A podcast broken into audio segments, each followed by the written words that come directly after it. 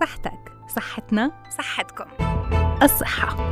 حالة اكتمال السلامة الجسدية والعقلية والاجتماعية مش بس انعدام المرض أو العجز. حافظ على صحتك لتعرف قيمتها قبل ما تفقدها وتحافظ على الوسادة الناعمة اللي رح تستند عليها أيام شيخوختك لتضل بصحتك تابعنا ببرنامج الصحة عال إعداد وتقديم سماح منصرة لتضلها صحتكم عال العال.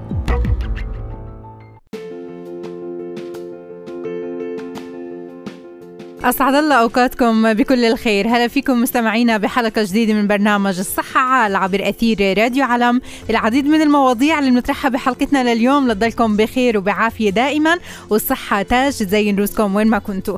يا هلا فيكم بحلقتنا لليوم. رح نحكي عن العواصف الترابية. لما يكون في عاصفة ترابية أو عاصفة هوائية مثل ما هي موجودة حاليا خلال هاي الأيام بتشبع الهواء بذرات الغبار اللي بتتعرض لها جميع الكائنات الحية بصورة مباشرة عن الاستنشاق أو حتى التلامس المباشر. على الرغم من ازدياد وتكرار الحوادث حوادث يعني أو العواصف الترابية على مستوى العالم إلا أنه هذا الموضوع لم يدرس علميا بشكل كثير مثل ما كان في السابق. لهيك اليوم بدنا نحكي عن تأثير العواصف على صحة أجسادنا. بدنا نحكي عن الجلد الممشوق والمشدود بدون تمارين رياضية مجهدة حلم كثير من الأشخاص من الممكن تحقيقه عن طريق تحفيز ضخ الدم للجسم من خلال عدة عوامل نذكرها اليوم. اليوم.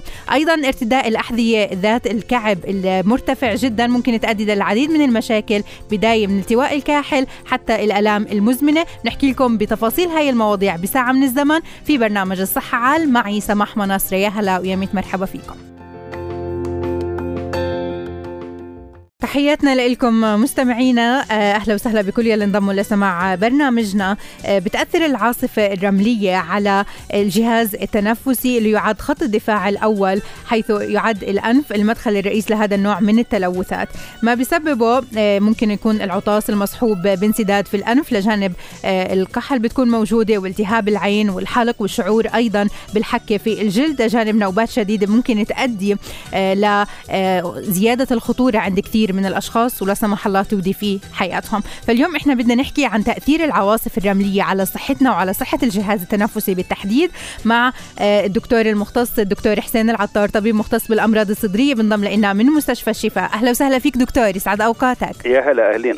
أهلا وسهلا بحضرتك. دكتور هلا في تقلبات جوية في بعض الأحيان ممكن فعلا نتعرض للعواصف الرملية والترابية. بداية خلينا نحكي عن تأثير هاي العواصف على صحة أجسادنا بشكل كامل وبالتحديد التحديد أيضا على صحة الجهاز التنفسي. صحيح. هو العواصف الرملية أو الغبارية أو الترابية تحدث كثير عندنا في بلادنا في فلسطين خاصة عشان هي أو في منطقة الشرق الأوسط بشكل عام عشانها محاطة بمناطق صحراوية. بالمناسبة إحنا بنسميها هنا في فلسطين الخمسين في الخليج بسموها الطوز وفي السودان بسموها الهبوب عشان نعرف تأثير العواصف الترابية على الإنسان بدنا نعرف في الأول إيش هو الغبار هذا من إيش بيتكون تمام. هو عبارة عن جزيئات دقيقة من المواد العضوية وغير العضوية العالقة في الجو. وهي تحتوي أو الغبار يحتوي على مواد عديدة وعديدة جدا كالألياف الحيوانية والنباتية واللقاحات وثاني أكسيد السيليكا اللي جاي من الرمل.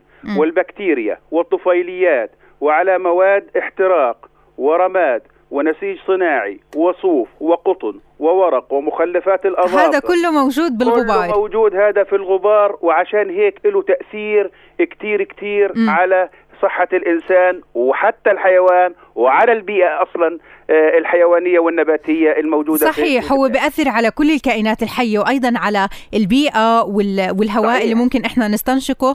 يعني هذا دكتور بقودنا لأنه نحكي أنه في تأثير كبير على صحة الإنسان فكيف الإنسان ممكن أنه ياخذ حذره نتيجة وجود هاي العواصف؟ آه صحيح أنا هحكي لك آه الموضوع هذا. بس تأثيره بالنسبة لنا كأخصائيين آه أمراض صدرية بالنسبة للصدر. مم. الغبار يعتبر من المواد المثيرة المثيرة جدا لحساسية الصدر والربو الشعبي. وكثير من الحالات بنصادفها بعد هبوب العواصف أثناء هبوب العواصف أو بعدها بيوم أو يومين. وبيجي المريض آه، بيكون آه، نفسه متضايق جدا آه، مع سعال شديد واختناق. وبرضه كمان حساسية الأنف والعيون والجلد هذه كلها بتأثر كتير. كمان السيليكا الموجودة في الغبار إذا تعرض لها الإنسان لفترات طويلة تؤدي إلى تليف الرئتين والإصابة بمرض السل الرئوي بعد هيك. آه يعني في أشخاص كمان دكتور إحنا بنحكي عنهم أصلا بيكونوا مريضين يعني عندهم استعداد أيضا لتفاقم حالتهم الصحية نتيجة صحيح. تعرضهم لهاي الأزمات صحيح. صح؟ والغبار بيحمل البكتيريا كمان بشكل عام. آه يعني يسبب آه التهابات الرئوية. والتهاب السحايا في بعض المناطق. برضو وجود الحروب واستخدام القنابل الموجود فيها اليورانيوم المخضب فبرضه الغبار بيحمل ذرات اليورانيوم م. إلى مسافات بعيدة آه، ممكن يسبب سرطانات الرئة. يعني هون إحنا بنحكي عن آه، لسه آه، أمور ممكن يحملها الرياح أو آه، أضرار ممكن يحملها نتيجة أيضا تكون هذا الغبار ونتيجه تكون أيضا الأمور اللي بتكون محيطة مثلا جو الحروب وقديش ممكن إنه الغبار فعلا يحمل العديد من المخاطر. هلأ بنحكي دكتور كمان عن الأشخاص اللي ممكن يعني تتسبب يتسبب لهم الغبار بأعراض ممكن تكون لحظية ما ينتبهوا لها أو إنه يصبروا عليها. لكن في بعض الأشخاص ممكن فعلا الغبار يسبب عندهم أزمات. فهؤلاء الأشخاص شو شو يعني لازم يعملوا؟ صحيح. يعني هو ال ال ال الناس اللي عندهم الأمراض الحساسية هذه بشكل عام آه، ينصحوا بعدم الخروج في هذه الأوقات. لكن إذا اضطروا فممكن آه، يحطوا كمامات على الأنف والفم. آه، وعدم التعرض يعني عدم التعرض المباشر للغبار. لكن لكن بننصح في البيوت إذا بقوا في البيوت إنه في البيت ينعمل غرفة من الغرف المنزل وتأهيلها لتكون ملجأ صحي خاصة عند الناس اللي عندها الربو والحساسية بشكل عام. تمام. وتغلق هذه الغرفة إغلاق آه، محكم. آه، ممكن نبدل النوافذ المتحركة بزجاج ثابت. آه، نستخدمه بس للإضاءة دون دخول الهواء. برضو المكيف الشباك نستبدله بمكيف ال split اللي فيه له فلتر آه، ممتاز يمنع آه، دخول الغبار. السجاد السجاد الأرضي برضه يا ريت لو استبدلناه بالسيراميك. ما فيش داعي نحط سجاد. لكن يعني إحنا بنحكي عن جو ممكن يكون ماطر وكل الناس إنها بتفرش بيوتها في بداية الشتاء حتى لهلأ في كثير من آه. البيوت اللي لهلأ مفروشة. فإنه ما بيقدروا يعني ما في وسائل عندنا تدفئة. اللي نحكي ممكن إنه نزيل السجاد لحتى إنه يكون في عندنا وسائل تدفئة ثانية يعني مثل مثلا بيوت بيوت غيرنا صح؟ صحيح. قد ما نقدر يعني إحنا نبعد عن السجاد. بشكل عام. الصحيح. لأنه هو بيكون له مسام آه، بتلصق فيه الغبار. حتى ما بين ما بين فصل وآخر يعني مثلا السنة وضعنا سجاد ما نوضعه السنة القادمة لأنه كمان بيكون حامل لكثير من آه، المسببات اللي ممكن تكون فعلا أسباب رئيسية لإصابتنا بالأمراض ممكن ننظفه تنظيف دوري. برضه كمان ينطبق الموضوع على الستاير. ممكن الستاير نستبدلها بستاير بلاستيك أو ألومنيوم والكراسي ممكن تكون جلد أفضل أو بلاستيك يكون أفضل. كثير طيب دكتور الأشخاص اللي بتصير عندهم آه، حالة صعبة جدا نتيجة استنشاقهم الهواء المحمل بالغبار والرذاذ اللي أنت ذكرته بجميع مكوناته. هؤلاء الأشخاص كيف الامكان يقدموا لأنفسهم مثلا الإسعافات الأولية أو مثلا أشخاص محيطين فيهم لحتى يخففوا من حدة هاي الأعراض اللي بيعانوا منها؟ صحيح. بالنسبة لنا إحنا كأمراض صدرية آه، آه، المرضى بالربو الشعبي لازم يكون عنده البخاخات اللازمة له أو جهاز آه، التبخير لأنه هذا مهم جدا لتوسعة الشعب الهوائية. أها. تمام. طيب كمان دكتور الأشخاص اللي بتتفاقم عندهم الحالة لشو ممكن توصل؟ يعني استنشقوا الغبار آه تفاقمت عندهم ممكن الحالة في زيادة بعض الأعراض لشو ممكن يأثر في المستقبل أيضا؟ لا ممكن يكون آه، يعني في في الحالة اللي بتعرض لها المريض اللي أصلا مصاب بالربو قد تتفاقم الأمور م. إلى فشل تنفسي وإدخاله العناية المركزة. لا سمح الله إحنا بنتمنى الخير والصحة والعافية لكل الأشخاص اللي بيتابعونا. كل الشكر لحضرتك. الدكتور حسين العطار طبيب مختص بالأمراض الصدرية. انضم لنا من مستشفى الشفاء. يعطيك ألف عافية دكتور. مستمعينا فاصل قصير ورح نرجع لبرنامج الصحة عال. خليكم معنا. تحياتنا لكم مستمعينا متواصلين إحنا وأنتم عبر أثير راديو علم وبرنامج الصحة. عال ممكن في بعض الأشخاص اللي بيكرهوا ممارسة التمارين الرياضيه ما بتحملوا إنهم آه، يكون في عندهم مثلا أنواع الرجيم القاسي وبيرغبوا في نفس الوقت بالحصول على قوام مشدود بدون أي ترهلات. اليوم نصائح بسيطة بتساعدنا في تحقيق هذا الأمر بتنشيط الدورة الدموية وأيضا تحفيز الأيض بالوصول لجسم آه، ممشوق ومشدود دون تمارين رياضية مجهدة وأيضا دون آه، رجيم. ممكن إنه فعلا نحقق هذا الأمر ونحفز ضخ الدم في جميع أنحاء آه، الجسد ليبقى مشدود. بدنا نناقش هذا الموضوع أكثر مع الدكتور آه، صلاح صافي دكتوراه اختصاصي في الأمراض الجلدية والتناسلية. دكتور أهلا وسهلا فيك سعد أوقاتك. مساء الخير أهلا بك أهلا وسهلا بحضرتك. دكتور اليوم بنحكي عن الوسائل لجلد ناعم ومشدود. بداية شو اللي بخلي الجلد يترهل في كثير من آه، مناطق الجسم؟ نعم يعني رقم واحد آه، كما أسلفت يعني الجلد هو مرآة وبالتالي تنعكس عليه كل الإرهاصات الداخلية وكل الأمراض الداخلية وكل التتار. آه رقم واحد يعني آه أهم ما في موضوع الجسد بعد الوراثة، الوراثة مهم جدا في تحديد بعض القضايا إنه الإنسان طويل أو قصير أو صميم أو إلى آخره، هناك العوامل الخارجية. العوامل الخارجية رقم واحد إحنا بنحب نركز على ثلاث عوامل أساسية رقم واحد غذاء صحي اثنين آه آه رياضة آه ثلاث حالة نفسية. يعني هذول الأمور الثلاثة بشكل عام إذا توفرت أنه غذاء صحي منتظم نبعد يعني في حياتنا نأخذ العدد المطلوب من السعرات الحرارية ونفقد العدد المطلوب من السعرات خلال الرياضة.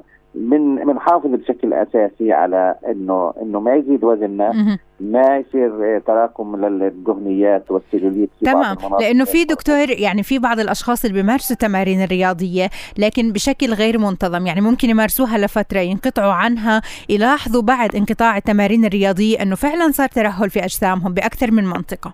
لا يعني هو بشكل عام إنه إنه أن يكون أن أو أن نبدأ خير من أن لا نبدأ اللي بيمارس رياضة لشهر وبتقطع أفضل من اللي بيمارس رياضة لأنه في الشهر هذا هو بيحافظ على آه، جزء من إنه هالشهر اللي مارس فيه رياضة بيكون فيش فيه تراكم زيادة بحافظ على وزن المطلوب بس لا يعني بمعنى إنه بشكل عام اللي بيمارس رياضة شهر وبيرجع بيوقف عن الرياضة إنه جسمه بترهل أكثر من الشخص اللي ما بيمارس الرياضة على الإطلاق. لكن أنا بحكي عن حالي يعني ممكن إنه في أكثر شيء السيدات يعني بيشعروا بهذا الأمر فهم بيسألوا عن الوسائل المناسبة لحتى ما تظهر عندهم هاي الترهلات. هي والاستمرار بالتمارين الرياضية الأفضل؟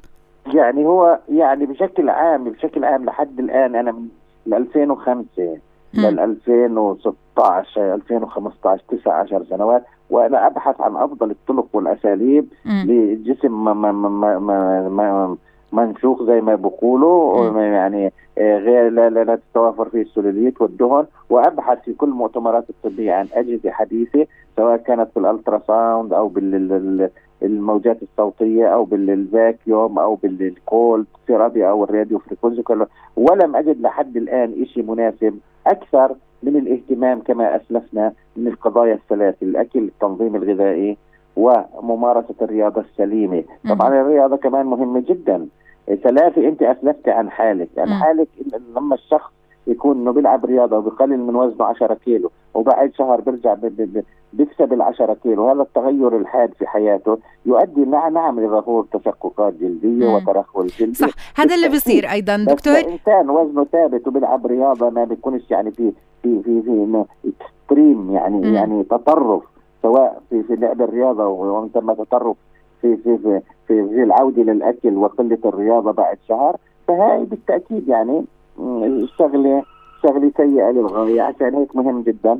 إنه ما يكونش في تطرف حتى في لعب الرياضة أو الاسراف في لعب الرياضة. طيب قديش ممكن دكتور أيضا العوامل الوراثية تكون مؤثر؟ مثلا آه العامل الوراثي إن نستبعده. أهم مم. سبب العامل الوراثي. كيف؟ يعني كيف ممكن نوضحه للناس؟ في ناس العامل الوراثي عندهم اوريدي موجود. عندهم كرش بده يصير الكرش. مم. بس بإمكاني أحافظ إنه هالكرش أخفف منه قدر الإمكان أو أخليه بالحد الأدنى.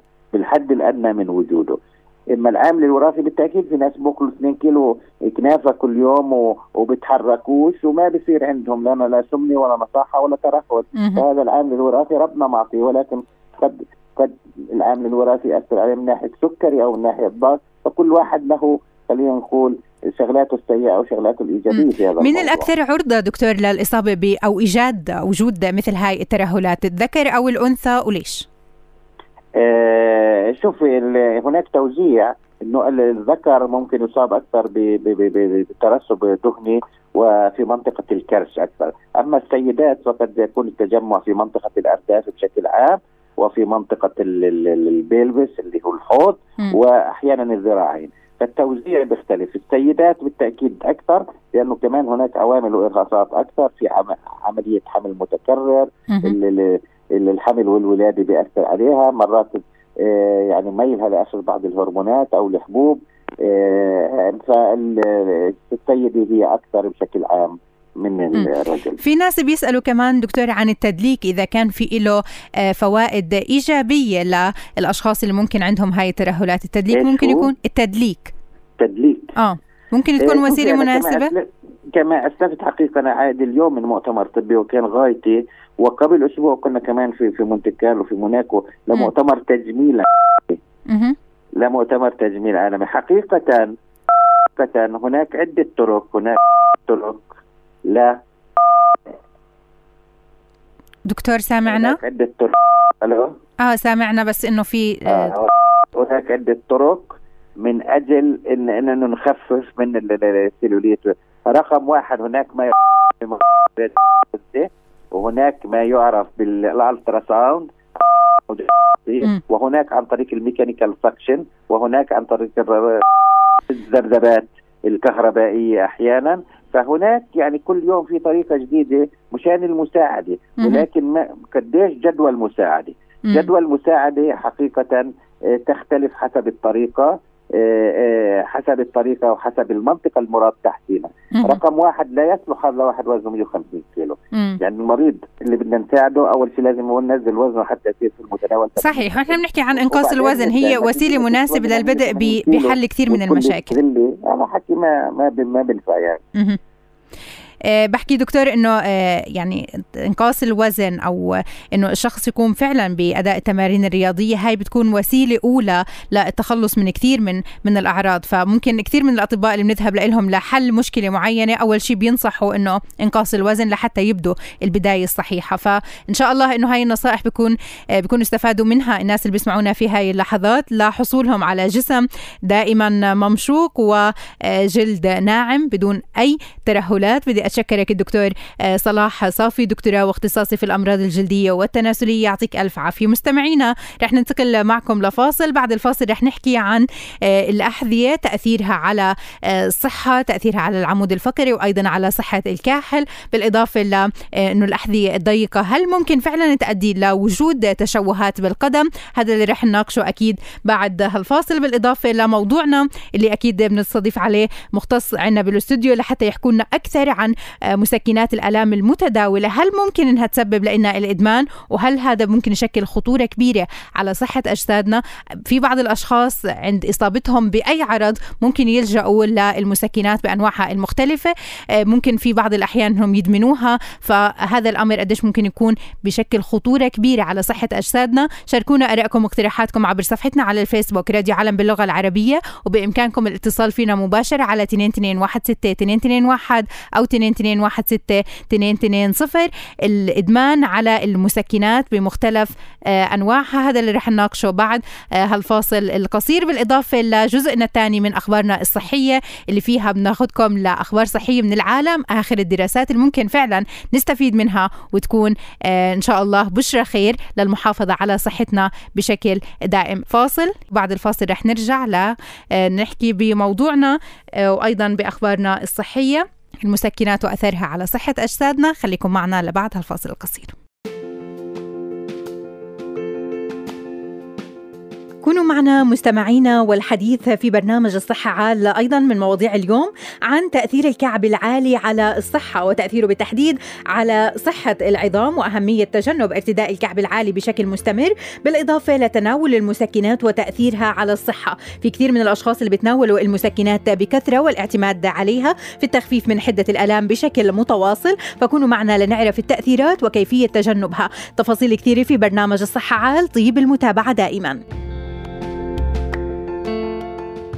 مستمعينا ارتداء الأحذية اللي بتحمل الكعب المرتفع ممكن تؤدي للعديد من المشاكل بداية من الالتواء الكاحل حتى الآلام المزمنة اللي رح نعرضها لكم اليوم ضمن آه، يعني استضافتنا للطبيب المختص بالإضافة لأنواع الأحذية وتأثيرها على صحة العمود الفقري وأيضا على آه، يعني إذا مثلا كنت آه، شخص مسن أو سيدة مسنة مثلا ارتدت الكعب العالي هذا قديش ممكن يأثر عليها خصوصا إذا كانت مصابة ببعض الأعراض مثلا هشاشة العظام. ناقش هذا الموضوع أكثر مع الدكتور عفيف قنيبي أخصائي طب العظام. دكتور عفيف أهلا وسهلا فيك سعد صباحك. حياك يا الله السلام عليكم والمستمعين جميعا. أهلا وسهلا بحضرتك. دكتور اليوم بنحكي عن آه، أسوأ الأحذية اللي ممكن إحنا نشتريها وتكون سيئة جدا على صحة القدم. شو هاي الأحذية؟ يعني أنا إحنا بالنسبة للوقت آه، الحاضر وال اعتياد النساء خاصة أنها تلبس الكعب العالي هذا أثر عليها بشكل سلبي في القدم في الركبة في أسفل الظهر بشكل سلبي كبير.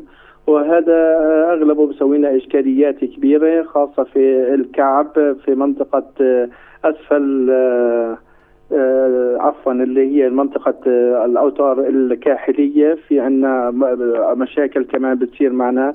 في وتر أخيلس وإلى غير ذلك من المشاكل اللي قد تؤدي إلى ضرر كبير بالنسبة للستات الصغار. يعني إحنا بنحكي يعني عن الكعب عن الكعب العالي دكتور لكن مش بس هي. لل... نعم الكعب العالي عندنا الآن في كمان الأحذية الضيقة جدا خاصة من المنطقة الأمامية لها برضه إشكالياتها الخاصة. في عندنا كمان آه، أحذية غير طبية قد يكون ما لهاش ضمان طبي خاص اللي يقوم بعملية رفع القوس الداخلي للقدم وأيضا هذا بسبب إشكاليات وألام أخرى في أسفل القدم وألام أيضا في القدم نفسها. صحيح يعني إحنا هلأ لما نروح نشتري حذاء ممكن يكون ضيق علينا فبصير صاحب المحل والتاجر يحكوا لنا إنه بتوسع بعد فترة، إذا كان وسيع بيحكوا لنا بنعطيكم ضمان وبتضيقوا، يعني دائما في عندهم حل لكن قديش الشخص لازم يكون واعي بمثل هاي الأمور للمحافظة على صحته. إحنا لابد أن نكون واعيين إنه في عندنا إشكاليات كبيرة قد تحت تنتج عن البس لبس الأحذية آه، الغير مناسبة.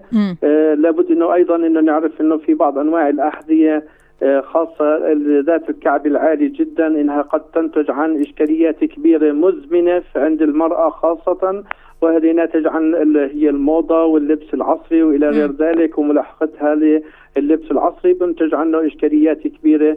في القدمين بالإضافة إلى إشكاليات قد تكون آه، طويلة الأمد بالنسبة لأسفل الظهر طيب دكتور قديش بتنصح بأنه طول الكعب يكون بحيث ما يكون مؤثر على صحتنا؟ أه لابد أن تكون المرأة واعية إنه بس خلينا لو ذكرنا بعض المشاكل السريعة بالنسبة للكعبين العالي. في عندنا مشاكل في الكاحل ممكن ينتج عدم استقرار في الكاحل التواء في الكاحل. عندنا مشاكل وتر اخيلس مشاكل عضلات الساقين أيضا بسبب آه، تحييدها من خلال اللبس الكعب العالي. في عندنا مشاكل في الاورده في الساقين مشاكل الركبه مشاكل الظهر. اذا إحنا هاي كلياتها الإشكاليات لازم إحنا نكون واعيين ونقلل من حجم الكعب يعني إلى درجة 2 سم حتى إنها تستطيع المرأة إنه يكون في اتزان بين منطقه آه، العمود الفقري. يعني كل ما زاد الكعب كل ما صار في عندنا زاوية انحراف أكبر في العمود الفقري. صحيح ممكن يعني في بعض الناس اللي اعتادوا على لبس الكعب دكتور بيحكوا بأنه إحنا ما بنتأثر فيه لكن قديش هي المخاطر رح تتراكم على صحتهم يعني مخاطر سلبية على المدى البعيد. تسوي انزلاقات في تسوي انزلاقات في العمود الفقري خاصة في الفقرات الرابعة والخامسة. م. فهذا كلياته له تأثيرات سلبية. أيضا الأحذية الضيقة خاصة من المنطقة الأمامية بسوي الاظفر الناشب إحنا بنسميه آه أيضا بسوي لنا عمليه إيش؟ ال hallux valgus أي إنه دخول الأصبع الكبير للمنطقة آه الخارج الداخلية عفوا الخارجية للقدم مع انحراف شديد وتشوه شديد في القدم. أحيانا بيكون في عندنا تقرحات قدمية تقرحات قدمية مع ال warts بنسميها هي أو مسامير اللحم. بشكل أو بآخر لعدم ارتياح القدم بشكل سليم خاصة في المنطقة الجانبية الخارجية للقدم. تمام. هلا دكتور أيضا بنلاحظ بأنه مش بس الكعب العالي ممكن يأثر على صحة آه، أيضا القدم عندنا كمان ممكن إنه الأحذية ال ال يعني الواطية جدا آه، البلرينا يعني هاي المشهورة هلا في الأسواق. قديش ممكن كمان تكون مؤثرة إذا ما كان مثلا فيها هذا آه، الضبان اللي ممكن أيضا يحافظ على صحة الأقدام عندنا؟ خاصة يعني القدم في لها تقوس داخلي متطور بشكل سليم حتى إنه يمتص الاهتزازات. آه عدم وجود هذا الضبان الطبي السليم بنتج عنه إنه الاهتزازات تكون متواصلة أو متلاحقة. باتجاه مباشر للركبتين وأسفل العمود الفقري. وإذا بنلاحظ أغلب المشاكل راح تكون في العمود الفقري، الناس تعتقد إنه بس القدم اللي هي راح تتأثر بالعمود الفقري وكثير من الناس وبيجوا بيراجعونا وبيتابعونا. آه، بالنسبة لإشكاليات العمود الفقري ناتجة عن عدم التداء الأحذية الطبية السليمة. لهيك بدنا آه، كل المستمعين هم يحذروا عند شرائهم الأحذية إنها تكون آه، مناسبة وإنها تكون أيضا طبية لحتى يحافظوا على صحة أجسادهم. بدي أتشكرك الدكتور عفيف قنيبي أخصائي طب العظام يعطيك ألف عافية دكتور. شكرا كثير لكل النصائح اللي أعطيتنا إياها. مستمعينا فاصل قصير وراجعين لبرنامج الصحة عال. خليكم معنا.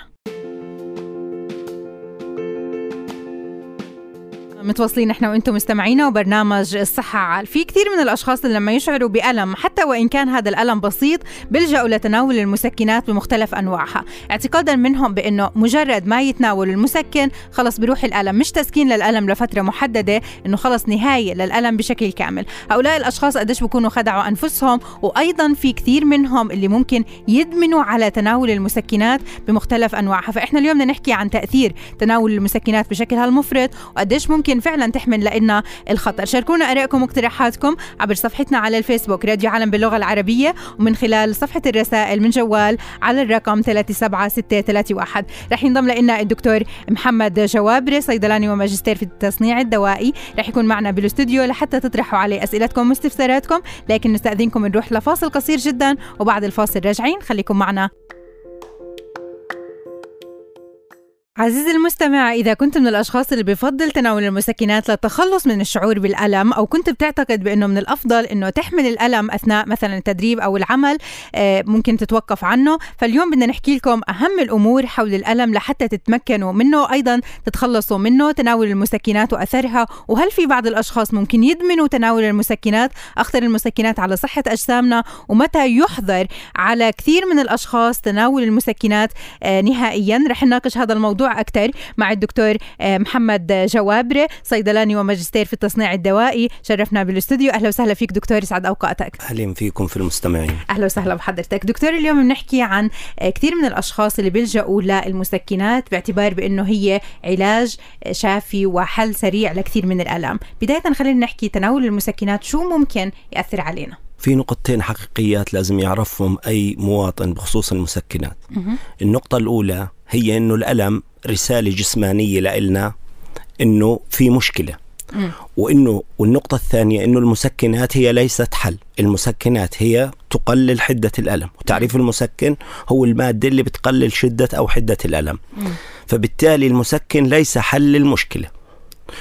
والشعور بالألم هو شعور ذاتي، الناس بيختلفوا. في ناس بكون عندها درجة من الوعي إنه ما بتلجأ للمسكن إلا في حالات خاصة جدا وبتعتبره وسيلة لتأجيل الذهاب إلى الطبيب. يعني إذا أنا ما ما فاضي أروح على الطبيب مثلا اليوم الصبح مثلا باخذ مسكن لكن بعد الظهر مثلا في حالة ألم الأسنان أو ألم المفاصل بعد الظهر بسحب حالي وبروح على الطبيب على أساس أحل المشكلة جذريا. فالمسكن هو حل وقتي وليس حل جذري. هو يعني من اسمه؟ يعني مسكن هو تسكين للألم نعم لفترة نعم معينة. نعم. هاي رسالة واضحة والنقطة الثانية إنه الألم هو رسالة إنه في مشكلة تحتاج إلى حل وحلها م. ليس المسكن. تمام. طيب هلا دكتور أكثر الحالات اللي ممكن يلجأوا فيها الأشخاص لتناول المسكنات؟ تفضلت وحكيت مثلا عن وجع الأسنان عن الصداع اللي بشكل كتير كبير الناس مجرد ما يشعروا فيه بيلجأوا للمسكنات. شو ممكن يسبب تناول المسكنات بشكلها المفرط على صحتنا؟ مثلا نتيجة الصداع. أول شيء المسكنات هي ليست نوع واحد هي عدة أنواع. م. في مسكنات موجودة على ال counter اللي هي over the counter وهي مسكنات بتكون موجودة في الصيدلية بدون روشيتا وموجودة في بعض السوبر ماركت وفي مسكنات إلا لا تصرف لا تصرف إلا بروشيتا. والصحيح الحكي عن كل واحد يختلف عن الحكي عن الآخر لأنه المشكلة عندنا في اللي تصرف بدون روشيتا هو سهولة الحصول عليها. صارت هس... يباعوها يعني كثير من الأشخاص في السوبر ماركت حتى. طبعا لسه عندنا هاي الشغلة مش موجودة في البلد بشكل واضح لكن موجودة موجودة. آه موجودة في دول برا بشكل واضح موجودة عرف في السوبر ماركت معنى إني أنا آخذ مسكن كل ما صار عندي صداع الصداع له 108 مسبب مم. موجود فلما أنت بتحكي إن أنا كل ما صار صداع بدي آخذ مسكن ماشي لكن أنا لازم أعرف سبب الصداع على أساس أعرف الدواء الملائم له الصداع تقريبا تقريبا 40 نوع. فمعنى إنه أنا صار معي صداع اخذت مسكن. استخدام المسكن لمدة طويلة بيعمل بيعمل مسألة اللي هي اسمها التراكم التراكم المادي في الجسم. وبالتالي بيعمل لنا أضرار على المدى البعيد. وأول الأضرار الموجودة على المدى البعيد هي الصداع المزمن. تمام. طيب خلينا نجاوب على بعض الأسئلة دكتور. آه، من ريما بتحكي لنا لما يكون الألم نتيجة طبيعية لبعض الأنشطة وإحدى توابعها هل نحمل الألم ولا ناخذ المسكن؟ هنا في عندنا اتجاهين. الاتجاه الأول هو الألم اللي ناشئ عن نشاط معين وهذا الألم هو نتيجة الإرهاق والتعب العام. لو أنا أخذت مسكن في هاي الحالة ما مشكلة. لكن الألم الناشئ عن إصابات جسدية نتيجة ممارسة أنشطة. طبعا المشكلة في المسكن في هاي الحالة إني أنا لما آخذ لما آخذ المسكن أنا عمالي بهمل الالم وبهمل الأر... آه. المصدر الأساسي للألم مم. وهي مشكلة ما بيكون في علاج لل... بتأدي باتجاه اني عمالي المشكلة تتفاقم مم. وأنا مش فاهم كم إلى أي حد هي تتفاقم بسبب إني أنا عمالي بسكن الرسالة الوحيدة اللي ببعث لي إياها الجسم وهي الألم مم. لهاي الإصابة وهي بتصير مع الرياضيين كثير بيجوا بياخذوا بياخذوا ابره وبياخذوا مسكنات كثير وبالتالي بيصل لمرحلة إنه بتعرض بكون تعرض لإصابة بتبعده عن نشاطه أو بتزيد وزنه وبتبعده عن نشاطه لمدة سنوات. صحيح. طيب كمان دكتور آه، من آه، أم بتستفسر إنه آه، إذا شعرت بالألم مثلا أثناء ممارستها لبعض التمارين الرياضية هي كمان تحكي لنا إنه هي حامل فشو الأفضل هون؟ إنه تأخذ مثلا بعض المسكنات ولا لا؟ في, في هاي الحالة طبعا الحوامل لهم مسكنات مسموحة لهم أول إشي هي لا تأخذ مسكن على كيفها. بدها بدها تشاور المختص سواء الطبيب أو الصيدلي.